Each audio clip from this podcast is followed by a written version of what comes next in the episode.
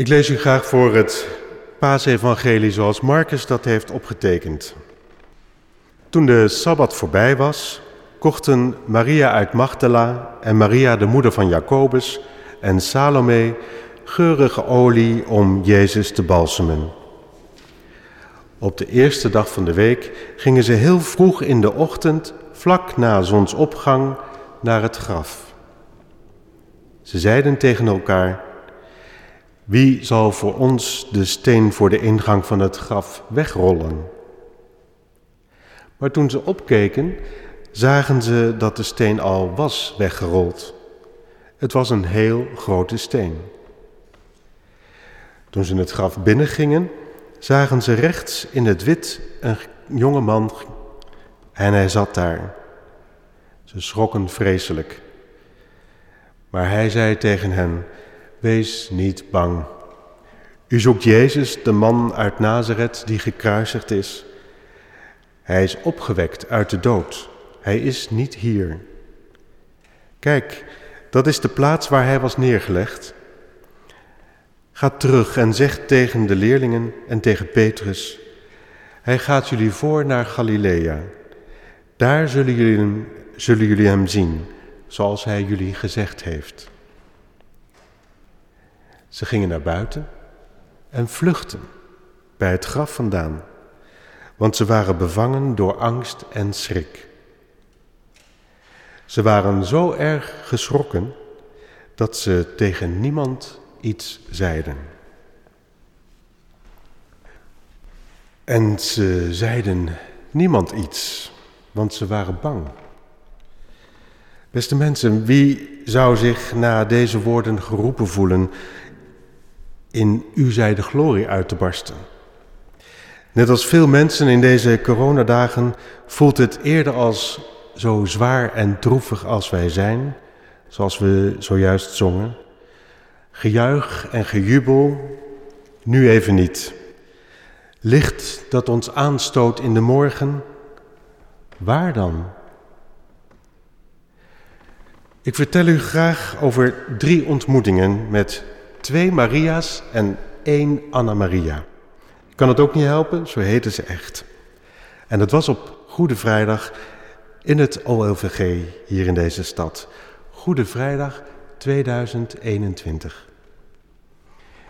Ik loop onze ziekenhuiskapel in en zie daar een van onze vrijwilligers, Maria, aan het werk met de bloemen in de kapel. De rode rozen van Goede Vrijdag staan bij het houten kruis. Prachtige paasstuk staat al klaar, volop in de knop. We zouden dit jaar voor de twintigste keer Pasen vieren in deze kapel. En nu doen de bloemen het namens ons en voor ons. Terwijl zij, Maria, bezig is, vertelt ze wat haar bezighoudt. Het graf, zegt ze, zijn we zelf. De steen voor het graf is de steen voor ons hart. Hoe krijgen we die van zijn plaats? vraagt ze zich af. U hoort misschien wel de zwaarte die ze voelde. Maar door er zo over te praten, werd het toch wat lichter. Alsof we samen de steen al wat wegrolden en er een sprankje licht binnenkwam. Een uur later zo tegen tweeën is er toevallig bezoek.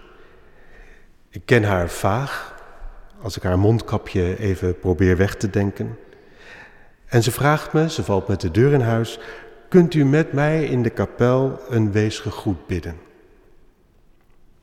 Ze zegt, ik kwam hier altijd met mijn moeder met Pasen. En ze vond het altijd zo fijn. Ik zie daar de piano staan, daar hield ze ontzettend van. En toen ging mijn broer dood en kon mijn moeder niet bij zijn uitvaart zijn.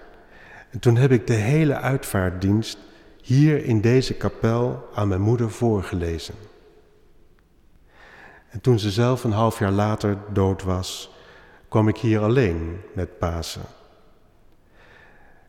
En weet u, iemand zag kennelijk hoe moeilijk ik het had. En hij legde toen zijn hand op mijn schouder. Deed me zo goed. En nu kan ik het voor deze Pasen maar niet vinden. En ik loop maar heen en weer in mijn huis. En ik voelde dat ik de rust en de stilte nodig had die deze kapel biedt. En omdat mijn moeder zoveel hield van Maria, ik heet zelf ook Maria, zei ze, wilde ik, het wilde ik graag het weesgegroet bidden. En natuurlijk, dat kan ik ook wel alleen.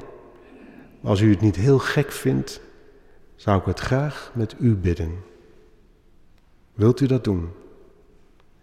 Mijn moeder is op een hele nare manier gestorven, dat ga ik u nu niet allemaal vertellen, zei ze.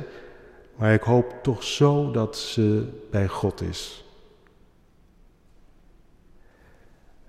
En we bidden samen.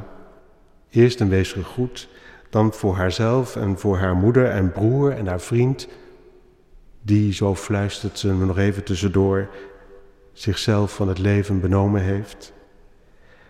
En we bidden dat ze samen Pasen mogen vieren, bij God mogen zijn, in het licht mogen zijn.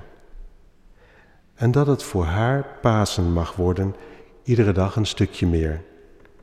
En ik wens haar een zalig Pasen. Een goede Pasen. Dat wordt het nu voor ons, voor u en voor mij, zegt ze.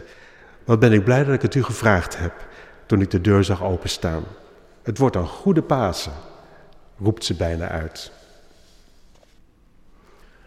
Als ik later die middag een patiënt op de verpleegafdeling bezoek, gebeurt dat opnieuw. Alleen niet meer bijna. Want ze roept uitbundig: Zalig Pasen! Zalig Pasen! Ja, dat zegt ze. Ja, vertelt ze erbij, dat drie pastoor Pronk van de Bonifatius ook altijd op zijn eigen uitgesproken manier. Zalig Pasen! En we moeten er samen hartelijk om lachen. Terwijl wat ze me ervoor vertelde niet zo zalig was. Dat ze ziek is, dat neemt ze eigenlijk wel voor lief. Ze zal het verder wel zien. Meer zit ze met de optelsom van haar leven. Zeker de laatste 25 jaar. Steeds meer opgesloten in eenzaamheid. De mensen om haar heen vielen weg. Ze verloor ze, zo vertelt ze, niet aan de dood, maar aan het leven. En sinds corona werd het er ook niet gezelliger op. Het meest miste nog het tekenen en schilderen. Maar haar leraar zit op Kreta. En ze moet het nu zelf doen, zichzelf aan de slag houden. Het steuntje van de meester, die haar creatief boven zichzelf uittilde, is weg en dat mist ze. En ze laat wat van haar werk zien en ik val voor een mannengezicht. Prachtig kleuren, maar vooral die sprekende ogen. Ogen die zeggen, zie mij. En ik laat haar zien welke me zo aanspreekt en ze zegt, dat is mijn liefste werk.